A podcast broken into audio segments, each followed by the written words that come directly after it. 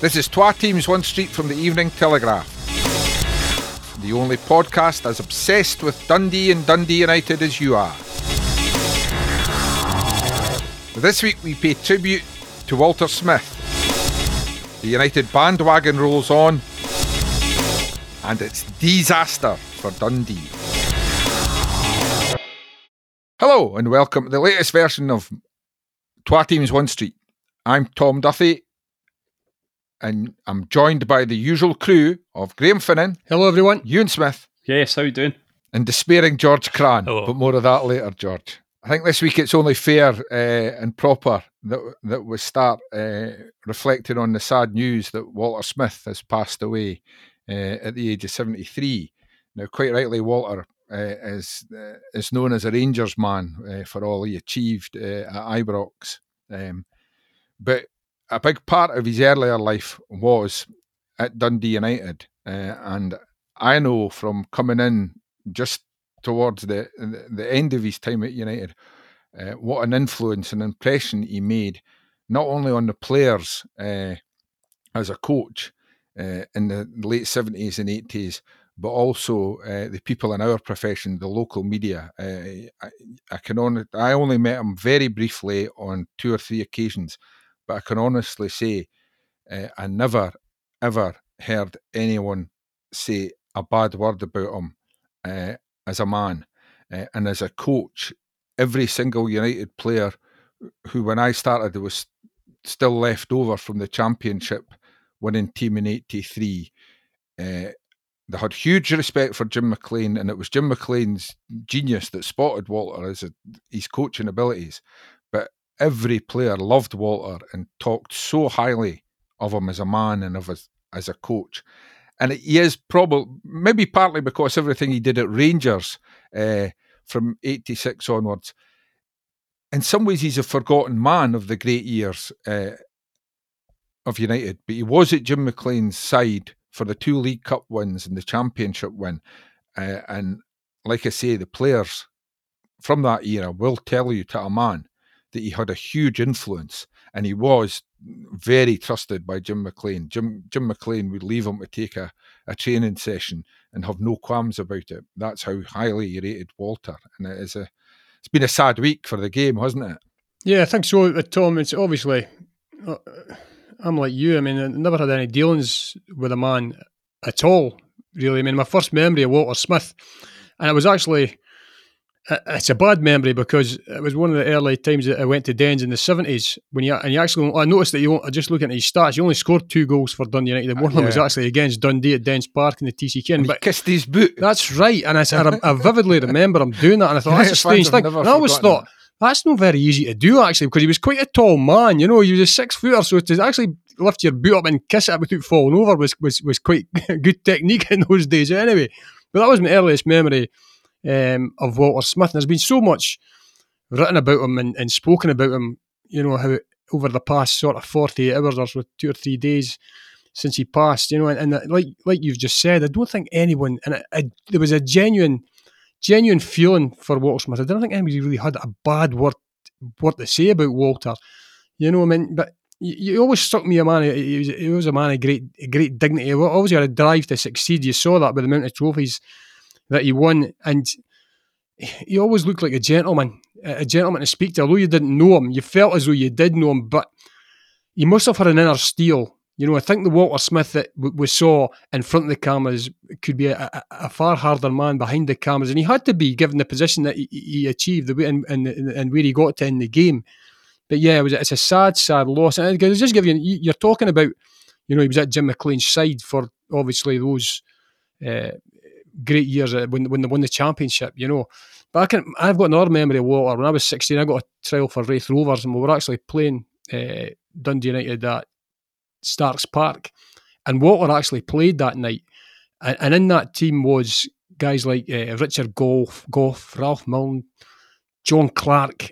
I'm not so sure if Maurice Malpas was playing, but there was guys like Gary McGinnis, Tom, who you remember from our time Yeah, up here Gary. and it was the nucleus of that side. And you, you could see Walter was obviously playing as a coach, but you know, his influence rubbed off on these guys, and two or three years later, they would become the champions of Scotland, and he deserves great credit for what he did behind the scenes at Tannadice. Um, from a from a fan's point of view as well, I think, you know, having been to many games when you could strangle the opposition manager at times, you almost felt like you couldn't really do that with Walter. You know, you would step back from being too, is, is it fair to say, too abusive? If, you know, if your team wasn't doing well, Walter yeah. was on the touchline, you, you would go to say something and then sort of go, oh no, it's Walter. I'm not going to do that. That's yeah. Walter Smith. You can't. Yeah, no, it's, it's a real sad loss. Sad loss to the. You you mentioned they were playing against him. He was probably the first, and it was a thing thing that Jim McLean continued throughout his managerial career. Jim McLean and uh, and and one I remember from the the end of Jim McLean's managerial career, career is a guy that you'll have played against often in junior level, uh, Mick McManus. Mm-hmm. Uh, he played about 14, 15, 16, whatever reserve games for for United, uh, Scottish international centre half at junior level. Jim often played him as a trialist because he would keep the young kids around him. Yeah. Right and that was basically, I think, why he brought, brought Walter because he he got rid of Walter because he didn't think he was very good. But there's a there's I heard a, a an interview this week from some years ago, Walter Smith, uh, and uh, and he said that Jim McLean had said, "And Walter, let's face it, you're bleep, but you've got something as a coach." But that included on the park. He, he, Walter was probably the first, certainly the first I can remember the, the, he brought him back. He only played some like 26 first team games in his second spell at United. But like you say, he was in the reserves and he mm. was hmm. in the reserves to do the coaching on the park. And, and it was a, it was a thing that, that Jim McLean did with him. And uh, but like you say, he, he, he, was a hugely respected man. And I think, for, as I say, I know uh, it's a guy I hardly knew, but bizarrely knew a lot of people who knew him well. And it was that thing that they, that always said that he was a really nice, honest, decent man. And you didn't want to get on the wrong side of him because he would let you know that he wasn't happy. But I, am told he always then moved on quickly from that. And uh, I mean, I, I, said I never uh, heard anyone say a negative word about him. Uh, uh but I remember once in Walter would have moved on to be Graeme Souness's assistant, and it was I was there for the final four years of Jim McLean's uh, management on a on an almost daily basis. Uh, and I remember it, it, was Aberdeen had a rescheduled game on a Tuesday or Wednesday night, and we were up at Tannadice as we were every day then at lunchtime in Jim's office, and and, and one of the one of the older uh, guys uh, said, "Oh, are you going up to Aberdeen tonight?" And and and Jim said, "Aye, of course I am." And then he had this worried look. He said, "But what he's phoned? He's going too. He says he's going to pick me up when he gets to Dundee, and he'll do the driving. But he's a nightmare behind the wheel." and it was the, whole, the only thing I ever heard. Now. But and, and Jim looked really concerned at the thought of getting a lift, but, but at the same time, he was delighted that uh, uh, Walter had picked up the phone to him and said, Look, I'm going, I'll do the driving. And don't forget, Jim could be merciless about people that left United. And it, it shows you the regard he held Walter that there was the other people that left United. It took a few years, if, if ever, for them to be speaking again. But I don't think that was the case. I think, I mean, he understood that Walter's uh, Walter's connection uh, as a boy, boyhood Rangers fan, that was, and the offer for Rangers was just too lucrative to go. Uh, but it was it is it, it's a sad, sad uh, week for Scottish football. I think a, a, a, lot of people knew that he wasn't well, and uh, as some I saw someone say it's a it's a mark of the regard the man was held in that people respected that and kept it quiet and let him spend his final months, you know, peacefully with his family. Right after that sad news, we'll bring some brightness when, as we move on to the present day Dundee United and Ewan. Maybe it should have been three points last night, but the bandwagon keeps rolling on. Yeah, I think if I'm fair, I think a draw was a fair result last night. To be honest with you, I think. Get off this podcast. We're no interest. No, but don't give us your Lothians bias. Listen, look, I've been Mister Super Positive ever since I started covering Dun United, and with good reason because they haven't actually lost a league game since I started officially in my role. So that's seven unbeaten, so it's fantastic. So you're getting a win bonus now. well, I hope so. Actually, if, if I was covering Dundee, I wouldn't. But there you go. It's Dundee United to cover. So, but um, no, they didn't. Des- they didn't deserve to win last night. They didn't do enough for me last night. Um, they Livingston, to their credit, when they went down to ten men, they actually played a really good second half, and they they contained Dundee United really well, and and it really limited Dundee United to long range efforts. And Charlie Mulgrew was trying his best to score another world day. You know, he had a an effort from about 35 yards that was brilliantly saved by the keeper. And then Biamou had a, a late diving header that was another great save. But I think a draw was a fair result. And to be honest with you, we always say on that pitch, but it is a difficult pitch to go to. And obviously, the, the guys here were at games last night as well. And it was, it was an awful night for football, teaming down with rain. Um, I mean, Tam Courts' jacket was absolutely drenched, absolutely completely soaked right through. Um, and the players, they were a lot worse. So I think a, a points on reflection, looking at the other results, is good for Dun United, but they could have been second if they'd won. It's, it's uh, always a man to get the right to the point here and a pertinent question.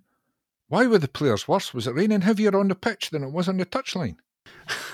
I was just worried about well, I was worried about them slipping about in that pitch, you know, because the pitch was all over the place. Yeah, to be it's no, I I am not anti uh, artificial pitches, but it's not one that I like very much. I'm I'm not either, um, and I do think that they encourage uh, you to play the ball along the deck and nice, short, sharp passing football, which is which has become a trademark of Dundee United's play this season, is how quick they move the ball about and how you know how they. You, you know it's one touch and then they're away and I mean their goal was fantastic I mean that, that pass from Dylan Levitt and uh, to cut into Niskanen was absolutely sublime um, and then Niskin, Niskanen again. I mean, I'm really impressed with Niskanen because what I'm finding about him is he's a selfless player. You know, he's in a position to have a, shoot, a shot, but he realises there's a player in the box. And there's been a few times now where you thought, well, he could just have a pop himself, but he's seen there's a guy in the six yard box and it's an easy cutback, and he did that to Pawlett. So I'm impressed by him.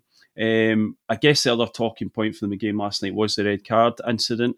Um, and I, at the time, I thought, oh, that's a bit harsh on Ben Williamson getting sent off, you know, going in for the challenge in Declan Glass. But having looked at it back, it is a red card.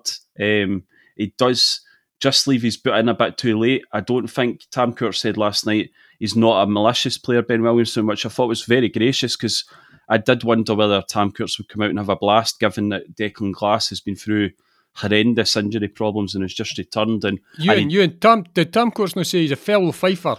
So you know, we're going to sort. I was like, he was sort of saying, I'm going to let him away with that one because he's a fellow Fifer. Yeah, yeah. I mean, if he's come from the west coast, was he going to have a real problem? like, yeah, I thought that as well. I, am so used to hearing Dick Campbell saying that after games as well. You know, Dick Campbell's always going on about a Fifer. It seems to be this thing. If you're a Fifer, you're fine. Anything goes. If you're a Fifer, he did say that, and it's like I was going to say these things are relative. When you say he's not a malicious person, he's a fellow Fifer. Other parts of the country he might be called a psycho. Yeah, yeah. But I, I mean, I this isn't a, a, Ben Williamson podcast or anything like that, but I did see a lot of him at Arbroath last season, and he's a young player. There's no use in crucifying a young player. I think he's only 19. He's in the Scotland under 21 squad. He's making his way in the game. He did exceptionally well at um, Arbroath last season while on loan from Rangers. Um, I'm hoping he does well for Livingston, but I there was just a little bit of fear in my mind when I saw it was Declan Glass that was down on the deck at that point. Of all the players in the park, it was the last player you want to see lying down in that position, and the players crowded around him for a minute because the boys had no luck. You know, he's, he's, he's played only he started only two Dun United games in 21 months, um, and you want to see him kicking on his career. Age 21, this should be him like super excited to be playing football, and he needs he needs a clear run at it. And he's a talented boy, Declan Glass. And to be fair, I spoke to Declan Glass after the game last night as well, and Declan Declan attached no blame to Ben Williamson either on the challenge. He just he, he just said, you know, the same thing as he didn't say he's a fifer. He, he just says he's a, he's a he's a he's a decent. He's a fifer. What do you expect? Yeah, he did say he's a decent a decent professional player, and I don't think he meant anything by it. And and Declan's unscathed. He'll be fine for the weekend against St Johnstone. No, it did look like a sore one. Uh, seen it on the, the highlights when I, I came in last night, but I don't think there was any any qualms over the referee's decision, was there? Was Livy unhappy with it? Livy were a bit unhappy. I mean, David Martindale was going mental on the touchline and he got sent to the stands. And um, well, he's saying he didn't go mental. It was interesting listening to his interview because he was talking, he was furious at the at the linesman. Um, and he, he, felt that he'd been totally misrepresented by the linesman in the way he'd, he'd reacted. And he said he was going to um, appeal the decision and he was going to go in with his Bible um, and swear by his Bible in the appeal. So that's how unhappy Livingston were with the decision. But I think if David Martindale looks back on the TV again, I think he'll probably accept it probably was a red card, but it was a red card without malicious intent. So. Yeah, I would agree with that. And given the way United have been playing, though, it happened right on half time. You did. My first reaction was three points on the way.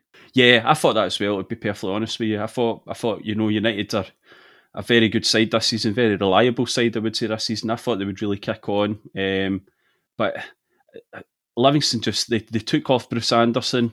Um, they went to a more compact sort of lineup. They, they sat behind the ball and they made it very difficult. And Dundee United had to spread the ball about all across the, the, the park to try and find a way through the defence, and they just couldn't find a way through the defence. You know, it was it's a shame because at Easter Road a few weeks ago, Dundee United were unplayable in attack. You know, they I mean, they were cutting through Hibernian's defence at will, but they weren't able to do that last night. And from United's perspective, it's not worrying because I mean they're up, they're they're they're having a fantastic season, and, and the fact that they could have been second last night says it all. But they do need to maybe have that cutting edge in games like that if they're going to really challenge where I think they're capable of challenging. And I they're not going to say this, but they are capable of uh, getting a European place this season. Well, that's whether it's ten men or eleven men. Then they're going to have to get used to two banks of four or even more, aren't they? Because teams teams are sitting up and taking notice, like you say, the performance at Easter Road, the cut right through Hibs.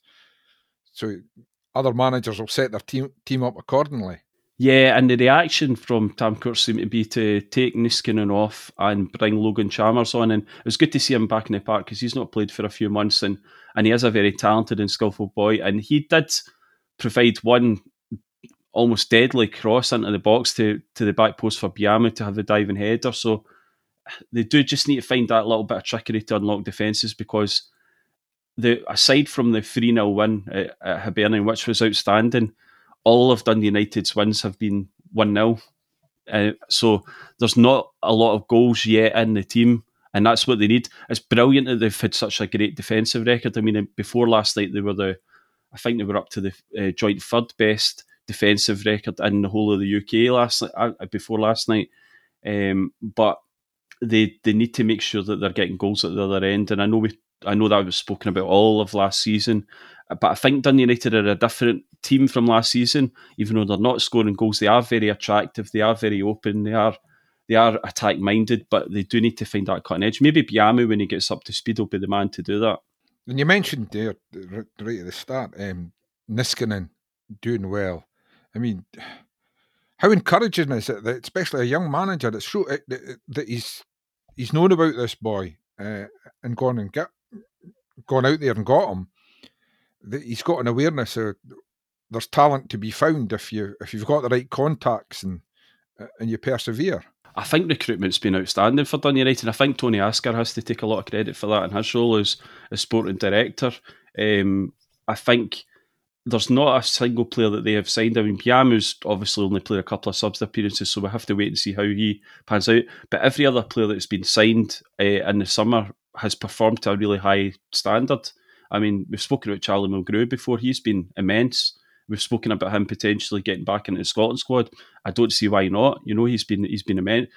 Dylan Levitt, the the the the way that boy can pass the ball is incredible. I mean, he's he's got such a fantastic area passing from the, the short, clever, safe passes to to incisive through balls. Um, Niskanen, very intelligent footballer, very energetic. He'll go up the wing and work all day. Very much a team player. You know, um, Scott McMahon, unsung hero. He has been incredible down, for. Yeah, he's been brilliant. I mean, he's been so consistent. If you look at the statistics for Scott McMahon, um, and I wrote about this the other day, uh, in his six appearances prior to last night, he had t- he'd been in the top three players for Dundee United for touches on the ball. He's always involved in the game. He's, he's, he's very secure when he's got the ball. He, he gets up and down the, the flank on the left flank. I mean, he's he's replaced Jamie Robson seamlessly. Um, so so the, the signings and Trevor Carson came in and did a job for a couple of weeks when Siegrist was injured. Looks a very secure keeper. So recruitment has been probably has been the most important factor in Dundee United's success so far is that they've come they've complemented the quality players they already had and lifted the club to another level. But we've spoken highly of Tam Courts, and Tam Courts is setting out his team really well. Um, and I don't see where their bad run of form is going to come from right now. I think that they're going to continue picking up results. So you mentioned Charlie Mulgrew there. Uh, I would suggest in two words why he won't get in the next Scotland squad. John Souttar, but uh, the man meaning that Souttar's playing very very well for Hearts. Mulgrew's playing very very well for United he's likely to go with the boy in his mid twenties. But Mulgrew has been sensational. I mean, what was that double shuffle thing down the line to set up the first goal against Motherwell last Saturday? Oh, it's incredible. I don't agree with you, to be honest with you. I, I think forget about the age because I, when I watched Charlie Mulgrew play, 35, and that's I've, two strikes already, mate. You yeah, could be, but no, but the mute no, button could be pressed. Listen, right, if you're somebody coming in and you've got no awareness of, of age or anything about the background of a player, and you watch Charlie Mulgrew play, there's nobody that's going to tell me that he's 35 playing on the pitch. He's so. No, I agree looks, with you. He looks so fit, so composed. He's He's, he's several yards ahead of the attackers in every play. I mean, when the ball comes to him, he's so composed. He just draws the players into him because he knows exactly where he's going to ping the ball to. He's, he's, immense. And that level of composure that he potentially would bring to a Scotland backline if we needed something to slot in, I think it's worth doing. I mean, Steve Clarke brought Considine in uh, for his first ever cap, and, he, and, and he's the, the wrong side of 30.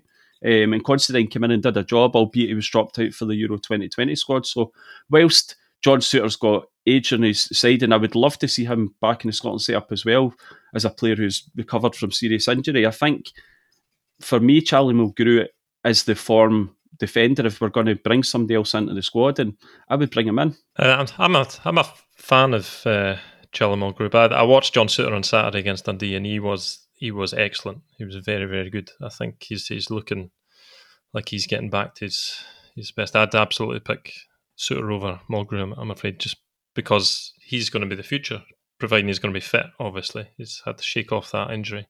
His goal was tremendous. His distribution from the back was was excellent throughout the whole game. Dundee really struggled with it. Um, although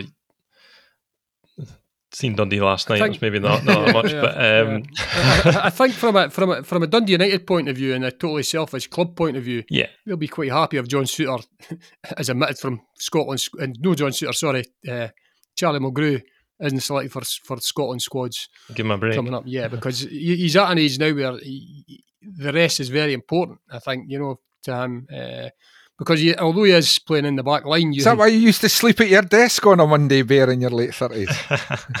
there was a bit of that going on. I just thought you'd be the fat as, as you well know, Tom. As you well know. Well, I always uh, rested. Yeah, I mean, no, I, I agree. He's, he's in the, he is in the form of his life, but one thing about Charlie Mulgrew always was a football player. Uh, you know, you could see in his early days when he came up on loan to Tannadice and he played more as, as a left back, I think, and that he play the laddie, and he wanted to get forward. And he's never lost that wherever he's been. Although he spent much of his career sort of in the in the central defence, you know, he, he, is a guy who can, you know, likes to get the ball down and knock it. And United are benefiting from that. There's no doubt about that. But you know that that was outrageous last week. You, you, you know that down the line, the step over and, and the cross into the box for for his fellow centre half. I've got to say, I mean, that just sums up Dundee United at the moment. You know, it's but but as you said, Ewan, regarding the goals, they're not prolific up front, But the one thing Dundee United have done this season, they've got goals from all over the park. You look, and their defenders have scored, going right back to Jamie Robson's goal against Rangers before he before he left. You know, Dundee United they've all sort of weighed in. The midfielders all weighed in with one or two goals, some more, more so. So at this point in time, it's not really hurting Dundee United because they are getting goals from elsewhere.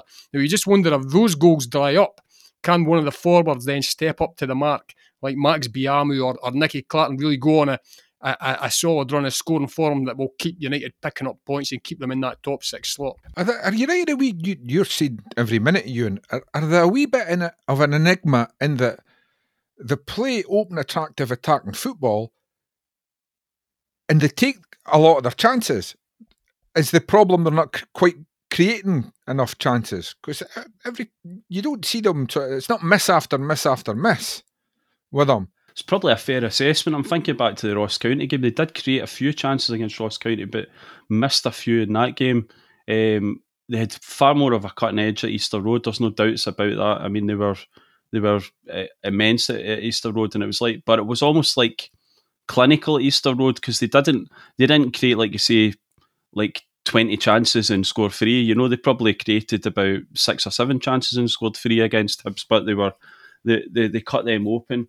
Um, you're probably right, but they're, they're very pleasing on the yeah. eye. I mean, they're very, and and I think it's the the passing football, and it's the it's what I'm talking about. The their movement, they're very quick to to move the ball on, you know, and circulate the ball. And the players all seem to know where each other is on the park. They're very well set up that way. Uh, there's a lot of fine passing interchanges. I mean, if you look at the the interplay for the goal at Easter Road, Nicky Clark's goal at Easter Road, it's just it's it's it's incredible. I mean, four players, very quick, one touch pass, and then curls the ball into the bottom of the net. So, whilst they're maybe not scoring goals, and like you say, you're making a valid point, they're maybe not creating a bundle of chances.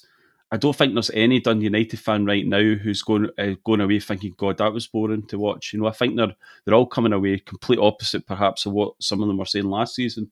And you're not too worried because when the chance, like I say, when the maybe there's not enough chances, but when they do come, they seem to score them.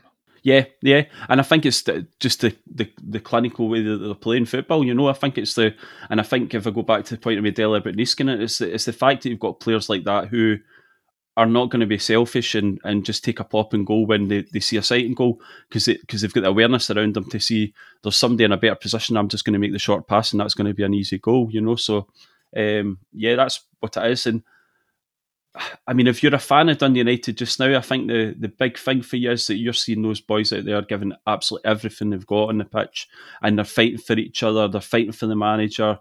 Um, Declan Glass was speaking about how there's a a real connection building between the fans, the players, and the staff. And it's it's clearly evident. You know, Dundee United had nearly two thousand fans down at Livingston last night on an awful night.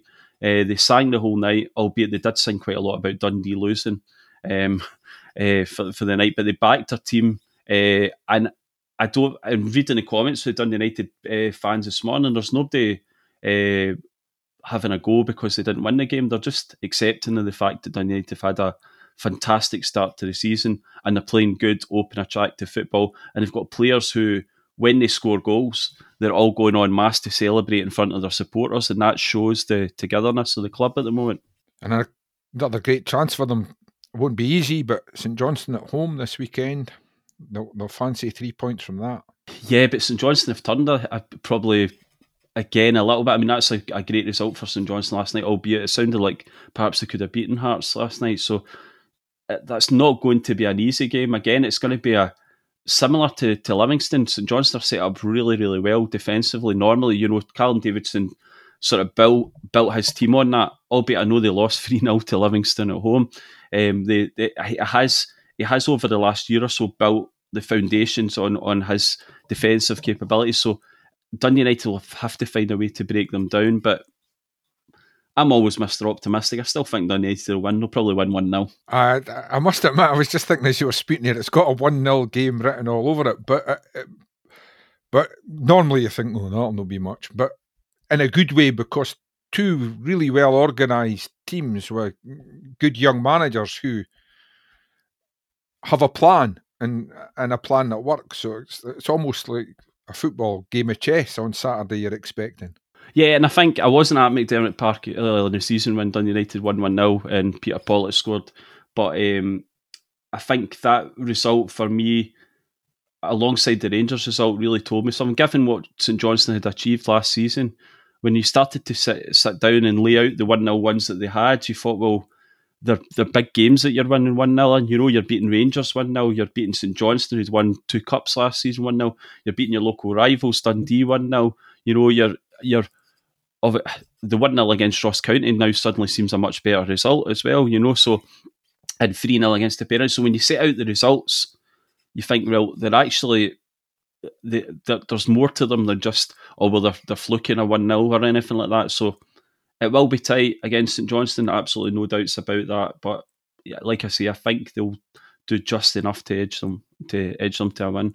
Right, enough of this positivity. Time for some gloom and doom. George, get back to your seat. Is it fair to sum up Dundee's last three games as two steps forward and five huge steps back? Uh, yeah, I think that would be fair. Um, deserved to win against Aberdeen. Held in and, and grabbed a good point at, at Tynecastle. And then had an ollie against Ross County. Yeah, it was definitely the wrong week to tell your players to play like Manu. You know, um, because uh, strangely enough, it was very similar to that in terms of the way the game went. Because Dundee just didn't compete at all uh, with Ross County throughout the entire contest. The go- guys they normally rely on, like Jordan Marshall and goalkeeper Adam Legzdins and guys like that, just gave away really poor goals. There were nobody was at it. I had when I saw the team, I was a wee bit worried when I saw that Max Anderson wasn't there because their only other option was to, was to have Paul McGowan and Charlie Adam in the same midfield, and Ross County just overran them uh, in there, and Dundee couldn't cope with the wingers can cope by anybody. And um, there was a lot of anger from the stands, but I think there's a whole lot of embarrassment as well at the end of the moment because that was that was extremely bad. Uh, and that's putting it mild, mildly. I could use much worse words than that. Well, you, you, mentioned that you mentioned that. I mean, that's all. All things are relative, but you mentioned that it was very similar to the Man United game, and in magnitude of what is acceptable and unacceptable at a football club at Dundee's level to lose 5 0 at home with the, to the bottom of the league team who'd only scored two away goal, sorry, two away goals all season and hadn't won a game in the league all season to date. It is, it's a shocker.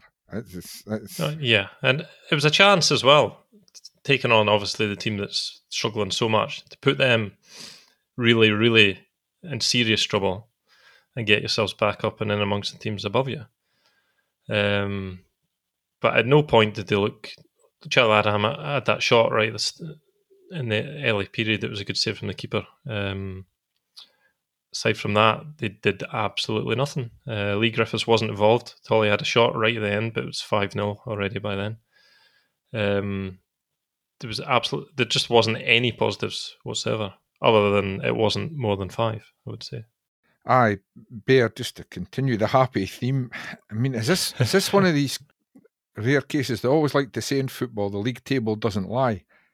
Well, if you're second bottom and you lose at home 5 0 to the bottom team, maybe it does. Maybe you're the worst team in the league. Yeah, well, now. I mean, certainly, certainly this morning, Tom, if you were to ask a, a Dundee fan or, or, a Ross County fan who who's the happier, I'm sure that Ross County, despite being bottom of the league still, they would be far more encouraged at what lies ahead than a Dundee fan, you know, um, after last night's last night's show. And I think sometimes, you know, the manager can accept he, he, he makes the wrong call tactically, and sometimes the players just don't play well. But I think it was a combination of both last night, um, where the performance from Dundee, you know, right across the park, the guys that have been used to being have been the backbone of Dundee's success over the last through the through the run in the championship to the title and the start of this season, guys that have been incredibly solid, that we've spoken about Jordan Marshall, Adam Legzdins, Lee Ashcroft. they probably had their poorest games for Dundee. Certainly Legzdins and Ashcroft, I would suggest that was their poorest show. Now for that to happen on the same night, um, you know, only made made things worse for for Dundee. I think the setup was wrong. I think George is right. Uh, uh, sometimes you, you, I mean, uh, what was up with Max Anderson? George was he rested or, or was it just a case of injury? no, yeah, he was ill. He was he was up. Uh, he had a sickness yeah. bug. I mean, I, I, think we've highlighted this in the in the past. Uh, you know, Charlie and, and, and Paul McGowan, terrific, terrific players that they are on the pitch together. You know, uh, have you have you set up allowing too much space in beside them, then they've got a real problem because they're not the quickest at covering the ground. And the way Dundee were set up last night, it looked like it was similar to the way they set up on Saturday against Hearts. Um, in essence, it, it, was it's like a four three three. Sometimes James McPake plays, but it could, it could it could it could go back to a four five one. Now, first half on Saturday at Tynecastle, I've got to say, Dundee hardly got a kick of the ball because they were playing this sort of four three three setup. But the three three guys, Hearts played with three at the back, but Dundee weren't pressing enough. So Hearts were playing through them, and consequently, there was Hearts were going wide. You know, they had the, the overload in midfield, and they were getting down the flanks in, in, the first half at ease, at will. But what they didn't do was was score, and Dundee's defence and goalkeeper were solid. Well, last night that wasn't the case. Uh, I, I, don't think that uh, you know. Ross County didn't have to work too hard for their goals, which makes it always makes your your life a lot tougher. The first goal down the right hand side, I think Marshall and, and McMullen get caught looking at one another instead of one of them going for the ball. And, and there's a mix up. The guy gets in, scores a good goal. The second goal is just, it's, it's, just can't happen. It's calamity yeah. show, you know, right right from the off. Cammy Kerr takes a quick throw into Legzdins inside the Dundee half, down down the right hand side, five or ten yards outside the Dundee box. Legzdins suddenly realises, wait a minute, I'm getting closed down. No, sorry, uh, Ashcroft. Ashcroft. Yeah. Ashcroft suddenly realises he's getting closed down, rolls it back to Legzdins. It's a mile short, by the way, with a, with a pass. Now, that may have had something to do with the surface because it was a wee bit sticky at Dens last night because of the sheer volume of rain. Legzdins gets closed down, and instead of just playing the, the wise move and, and toe bashing it out 10 yards you know, up the park and, and taking the throw and having a go, he tries to be clever and, and kick it up the park. The ball spins up, it crashes into the, the county county player. There's still plenty of time to, to, to stop the, the danger. But between them all, the allow Ross Callachan, who spent time at Dens, obviously on loan, uh, you know, to get the ball down and a roll into the empty goal. And from that point on, it just went from from bad to worse. Um, they suddenly find themselves four goals down, and it's damage limitation. And James McPake you know, uh, he, he makes a substitution. Now, my big problem with that is I thought I thought the substitution should have happened earlier. I, think that things weren't working. But when he makes the substitution, Tom, they're, they're playing basically 4 3 3. He takes off Paul McMullen. Now, I didn't think it should been Paul McMullen that went off, but fair, fair enough, if you're making a change, then he, he does that. But he brings on uh, Danny Mullen, but he does not change the formation. The formation remains exactly the same. There's no change to the pattern of play. There's huge gaps all over the park. You've got Danny Mullen away on one side of the park. Uh, Jason Cummings, who is never a right sided, you know, I've said this before about Jason Cummings. Outside the box, he is a waste of space. And I'm sorry to say this to Jason Cummings. Inside the box, he gives you what Jason Cummings does. He gets shots on targets. He gets goals, as he showed at Tynecastle. But running up and down that right hand side, up and down the south enclosure, trying to take the ball from the halfway line isn't a Jason Cummings game. And I was just wrong all over the park. And everybody, to be fair, you know, James McPake said he he was at fault and, and the players were at fault. But you know, I, I think you look at the bigger picture and you, and you say, well, okay, they've had three three games there where they've taken four points. Now, if you do that over the course of the season, that'll keep you that'll keep you in that division term.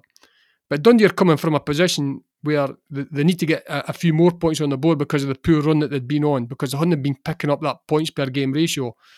And it's a, it's the, the there's another side to this. Getting beat five nothing from the team below you mm. in the league, the team at the bottom of the table, the demoralising effect it can have on the camp. You know, how do you pick yourself up from that? That is that's where we're going. The game against St Mirren on Saturday now is, you know, it's, it's how they how they get their heads. character. Well, it ah. is. It is, but you know what? James McPake has been here before with Dundee. We've been on this podcast before have. with James McPake when you've looked at him and went, That is such a bad performance. And they managed to pull something out of the heart, but they need it on Saturday. And crikey, going in against a, a St Mirren, a, a tough St Mirren side, because that's what they are with Jim Goodwin in, in, the bench. You know, one thing I would say about Dundee uh, last night, when you're playing a team at the bottom of the league, they're down on their luck. They've lost six goals in their last two home games. Don't let them out of jail. Get right at them from the off. Get balls in the box. Let's see if they can cope with the simple things. And Dundee just didn't do that. They allowed Ross County to play their way into the game and get a foothold in the game, in which they took full advantage of. And fair play to them for doing that. But I'll tell you what, see it at, at Paisley on Saturday. St Mirren will be over yeah. Dundee like a rash inside that first 15 minutes. They'll not be hanging back, Tam. They'll be throwing yeah, you know, balls into that box. teams that are in the situation Dundee are, are in yep. now and Ross County were before last night, players know you. The opposition players know you can beat them in the first fifteen minutes. Yeah, and that's what that's what they'll do. That they'll do that. They'll, and, and Dundee are going to have to stand up and and and, and be strong and you know, trust in the players that have done so well for him. I'll be interested to see if he makes any sort of tactical changes. At this point in time, we've got Leigh Griffiths in. We could have Cristiano Ronaldo in that front line. It wouldn't make any difference. Well, maybe he's been getting pelters as well, but, aye. I, I, know, but you've got to give this. Wants lad, to move to Arbroath. Leigh Griffiths was up against two six foot six centre halves last night, getting but absolutely no chance. He needs support up there alongside him to give himself a chance at opportunities of getting goals. Now, how they do that, I, I think they need a wee tweak in formation. Um, and that's something that James McPake's going to have to look at over the next 48 hours. Yeah, it was Charlie Adam came out and did the uh, post match stuff, uh, and he said any of the 11 could have got subbed at halftime, and nobody will have any qualms if they're dropped for the weekend. Um, George, this, this before we came on air, I was saying this to Bear basically, and it it's not for whatever faults they've got. It's not the fault of the current squad or the current manager, but people like Bear and I have been hearing this since the mid seventies, every two or three or four years, and we've we've we've heard it all before, and uh, I think there needs to be an awareness. No, there doesn't seem to be any. Yeah, there doesn't seem to be any middle ground with Dundee. No, it's either it's pretty good or it's absolutely rank rotten. Now, James McPake, for the sake of keeping that club in in this division, there needs to be a bit of middle ground. There needs to be games where you know what we weren't very good there, but you know what we got that point, and you move on to the next game, well, that, and you yeah. just keep picking up. You, you, that, you know, it can't be way up there one no, week exactly. and way down the next. That was the thing about Saturday. That's exactly what happened at Tynecastle. They weren't great but they held in and they grabbed the goal yeah. at the end, and it was a good point. But they didn't let the opposition. That's part of the game. I, have always, and, and in fairness, I never. Uh, I, I, know they've been squabbling over other matters, but I, I saw Robbie Neilson's after-match stuff after Saturday's draw at Tynecastle, and he didn't say Dundee didn't deserve a point. If you stop, no. part of the game is stopping the opposition scoring, and Dundee did did that on all bar one occasion. Now, if but the frustrating thing is they can do that to Hearts. And maybe maybe this is a sort of tactical question. It strikes me if you're playing the bottom of the league team, who, as Bear says, have lost three goals in each of their last two games, you don't need to play expansive attacking football. Now, I'll let you in. I'll let you in a, a secret here. Peter Houston used to laugh. I, I, a few times that he went through a run in derbies as United manager of beating Dundee 3 0. And United fans would contact me going, You weren't complimentary about United. The the one 3 0.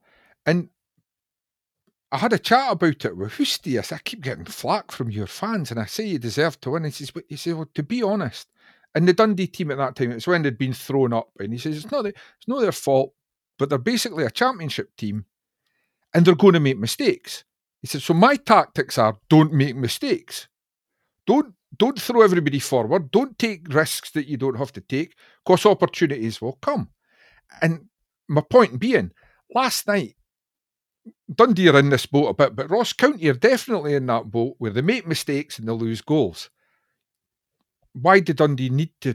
Dundee go there and be really solid and really patient and really at it and the longer the game goes on, you're you're thinking they will get a chance. I I, I don't quite understand this sort of let's go play free flowing, flowing football. There are times when you you be pragmatic and you say make it really hard for this team. As Bear says, get in about them and and and, and stop them playing. And then the victory will come. But it didn't seem to happen last night. No, I think the getting in about them was was a big issue. And you mentioned Ross Callachan.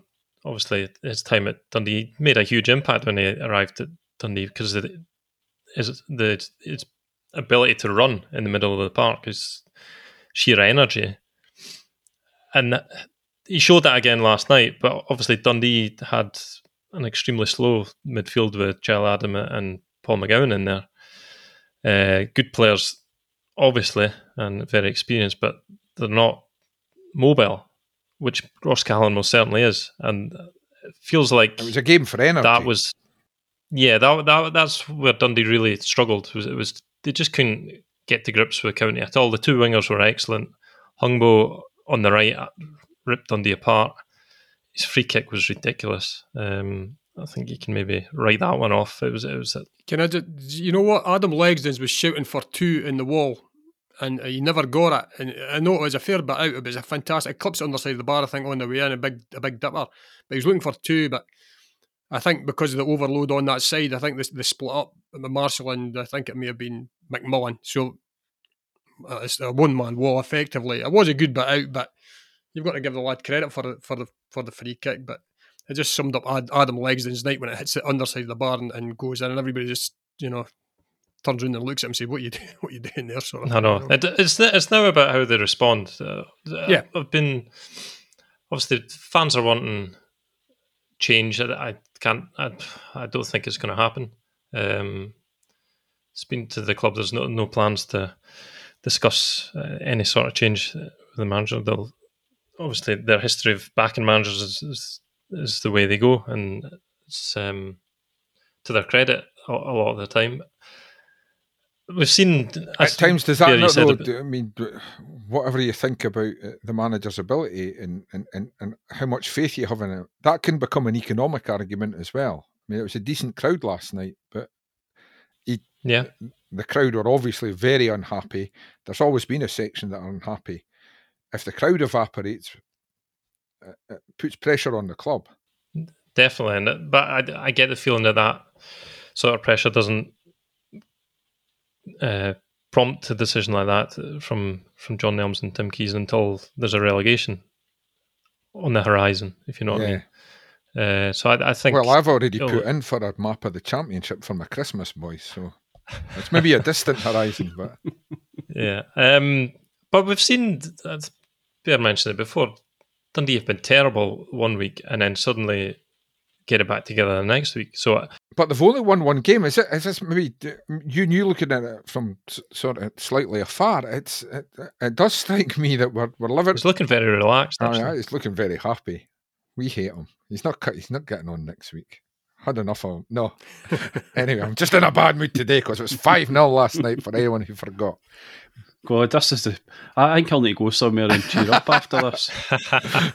but I mean, we've, we have been in it, and people have been very fair to Dundee, but that's that's like one round of the complete fixtures gone now, and they've they've had two or three bad games, they've had five or six good games, and a couple so-so games.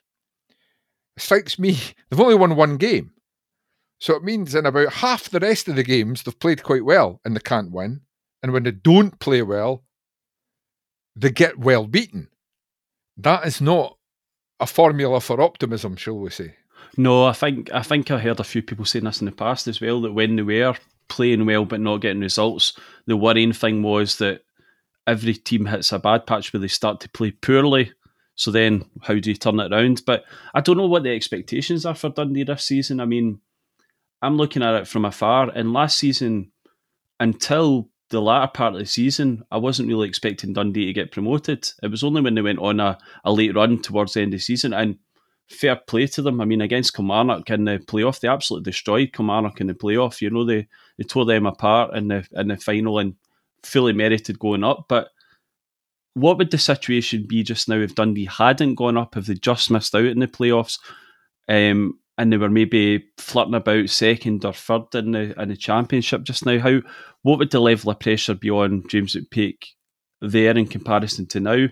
What I'm trying to get at is is is it just enough for Dundee this season to to scrape by and, and avoid relegation by one point? I think, in fairness, I think I don't know. I for the fans, stay, staying up is a successful season. I mean, you, you said what would you what would the level of pressure be? I remember, um, I think it was before his third spell as manager, Jocky Scott said to me, one thing you can be assured of with me going into the, a championship with Dundee is if we don't get promoted, it's a failure. There's no excuse. It doesn't matter what the finances are, doesn't matter what your squad is. Dundee is the size of club that if they're in the championship, their aim has to be promotion. But equal, that was realistic, and just as realistic, I think uh, right now, especially this season, survival would be success. But there has to be big doubts about that. I think, I mean, George and, and Graham will know, will know this a lot better than me, but James McPake strikes me as the kind of manager who uh, learns his mistakes and learns lessons, you know, and he, and he and he and he bounces back. I mean, as you pointed out, there's probably been a few podcasts in the past where you've been questioning whether James McPake's going to be in the job for the long term. You know, even looking back to last season at points last season, but it does strike me as somebody that will take on board lessons and learn quickly from them, and maybe maybe if we're looking at a positive way, I'm trying to. Maybe this is a watershed moment. Maybe this 5 0 at home is, is a moment where they say, right, there's mistakes. We need to change things. We need to change them now. And it might act as a conduit or as a spark to transform Dundee season and make, maybe get them out of this sort of false sense of security where they've been at over the since the start of the season of thinking, well, we're playing well enough, but the results are just not happening. Maybe it's a point where they're saying, right, we've been heavily beaten. We've been completely outplayed at home by a side that we shouldn't have been outplayed by at home, and we shouldn't have lost 5 0 at home. Things need to change, and maybe this will be a turning point for the positive, you know, and maybe the changes will be made. Like Bears point out, maybe they'll change the formation slightly. Maybe they'll play two up top, you know, as recognised strikers, and that might change things. But two up top another eight at the back. Yeah, it's embarrassing though for Dundee when, and I know this always happens. I'm I'm at Livingston last night, and I'm all I'm hearing from the Dundee United fans are, are singing, you know, Dundee Dundee's going down, Dundee's going down, and and at, one point it started singing, "We want six, we want six. I mean, they were more focused on what was happening up at Dens Park than they were at, at what was happening at the Tony Macaroni Arena, you know. So um, that sort of underlines just how severe was a shock the, result. The result I mean, was. the thing they were mentioning it. I was watching it. I was listening about the radio, watching about TV. They're mentioning it on Sky, and I like, it's four 0 now at yeah. half time. What's what's happening? I think there? I think when you're at the game and you when you're at the game and George will, George will back this up. You suddenly look at a Ross County side and they all suddenly look like world beaters. they did. Uh... It's unbelievable that their fullbacks are bombing forward. They've got two flying wingers. The centre half. Fairness, I used to make but, opposition players look like that. Uh, yeah, I mean, but it just shows you what a wee bit of confidence and a couple of goals can can do for you. You know, so that Dundee need to get back to that. Eh? But you know, Dundee's strength over the past eighteen months or so has been pretty much based on you know the rear guard, the back ability.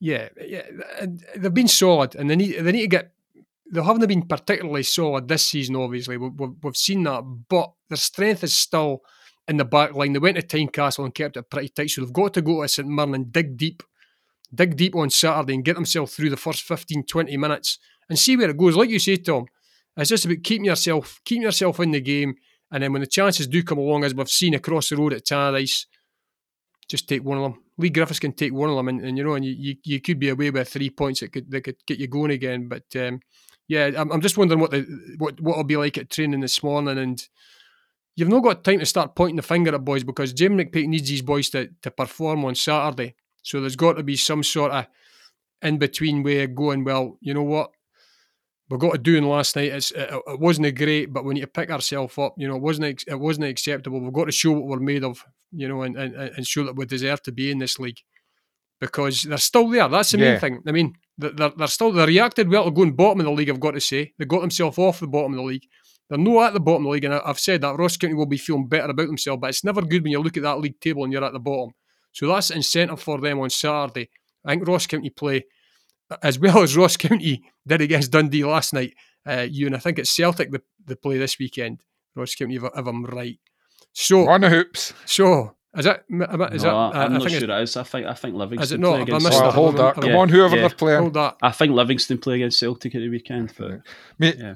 Livingston have already beaten Celtic. We can't have that. Home to Hibs. Right. But County. Who's home to Hibs? County. oh, to drag this back to Oh, dear. Dundee. Oh no, uh, it's green and white anyway. to Isn't drag it? this back to Dundee and, uh, and so this is this is by no means this is not an anti James McPake show. George, you know him better than the rest of us, but it strikes me there'll be nobody more up for Saturday's game in either camp uh, than James McPake. Oh, definitely be scratching his head to figure out what what he can do to sort this out. It's, um, and it, Ewan's right. It, it does learn, and he, he, I think he phones everybody to get advice on everything.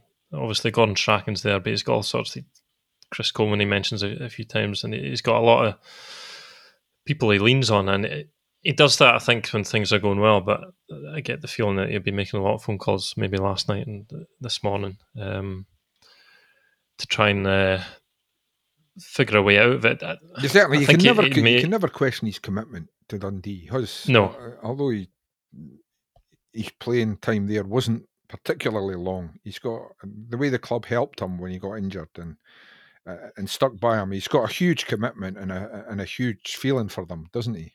Uh, absolutely. The- the- Well, he, moved himself up here this this summer after he'd been living uh, in Glasgow his entire time at the club before that, which kind of showed his, his commitment. He, he said he's a he's a Dundee fan. He's his family are now Dundee fans because of the, what the club's done for him uh, during his career. Um, and it, well, it, it took a wee while to come out last night, but it, he was fairly measured when he came out and he, spoke to us and, and held his hands up, obviously, um, as, as people will have read. And he is he is very honest when it comes to these things. Um, Yeah, some say it was probably his worst day in football. yeah, which some of the results that they've maybe had over the last couple of years, that's uh, there's been some some bad ones. Uh, I think that was an honest thing. I think because he know he know he knows himself. Whatever the names of the two clubs, that situ- in that scenario, it's a completely unacceptable result for the club that Yeah. was in Dundee's situation. And Yeah, there was nothing else he, he could say with with any credibility. I know fans won't read any credibility in it because of the way the way the game went, and the way his team played, uh, and probably the decisions that that were made.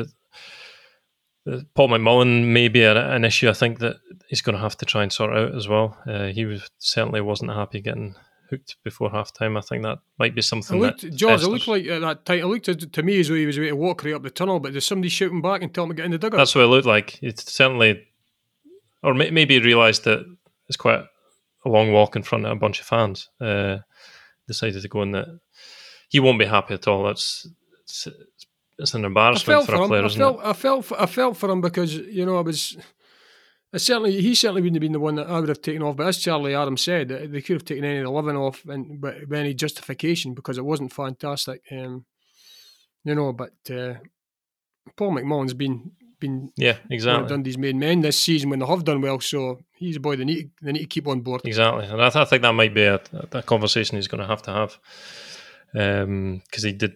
McMullen, I've seen pictures of him. He did not look happy at all uh, sitting in the stands. Um, there's a lot he's got to sort out over, and over the next couple of days. he's got a big game. and there's St. not a huge Bernard amount of well. options either. What was that? St. Sorry. Bernard it's St. Bernard on Saturday, isn't it? I was too scared. Yeah, it is. sure Um, it is. Aye, it's it's not They're not losing. the worst. They've got Celtic after that. It could be worse. Um, but it's it's going to be a really tough one. I'd, it's all about. He's talked a lot about the character and uh, the team, and uh, he puts a lot of work into finding out what mentality of the players he wants to buy. Um, this is really where it's going to be tested on Saturday if they come out play anything like they did on Wednesday. It's it's just going to get worse and worse. Um, but we have seen Dundee respond to these things. That it, it reminded me of the Ayr game last season at Dens. I think it ended up three one with Dundee scoring in the last minute, and they weren't a, weren't a good team. Um, George's new book in the shops worst- this Christmas. My litany of Dundee think- disasters. yeah. Well, I, that day I think McPake said it was one of his worst days in football. But then they went on the run. They got them up through the playoffs. That I think that might have been the last defeat. So they've got to.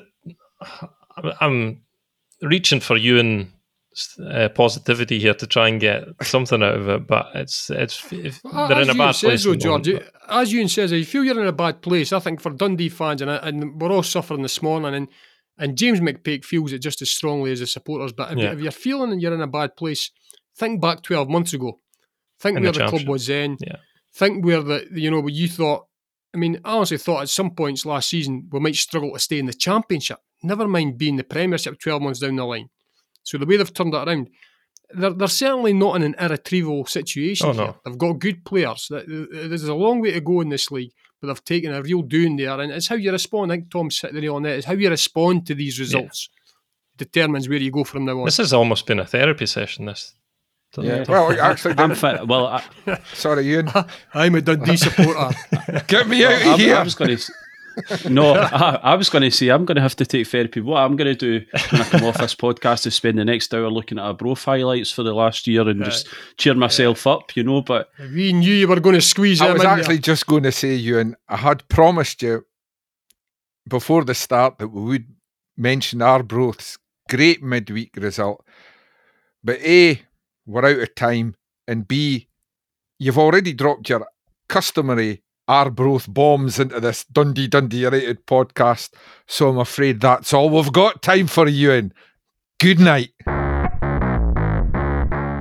If you like the podcast, we'd be grateful if you tell your pals about it, or even better, leave a review or a simple rating on iTunes or wherever you find your podcasts. All that really helps people find Twa Teams One Street, and that means a lot to us. Don't forget to pick up your copy of the Telly Monday to Saturday for all the latest from Dens and Tannadice, or go to thetelly.co.uk to find out how you can get the paper delivered right to your door.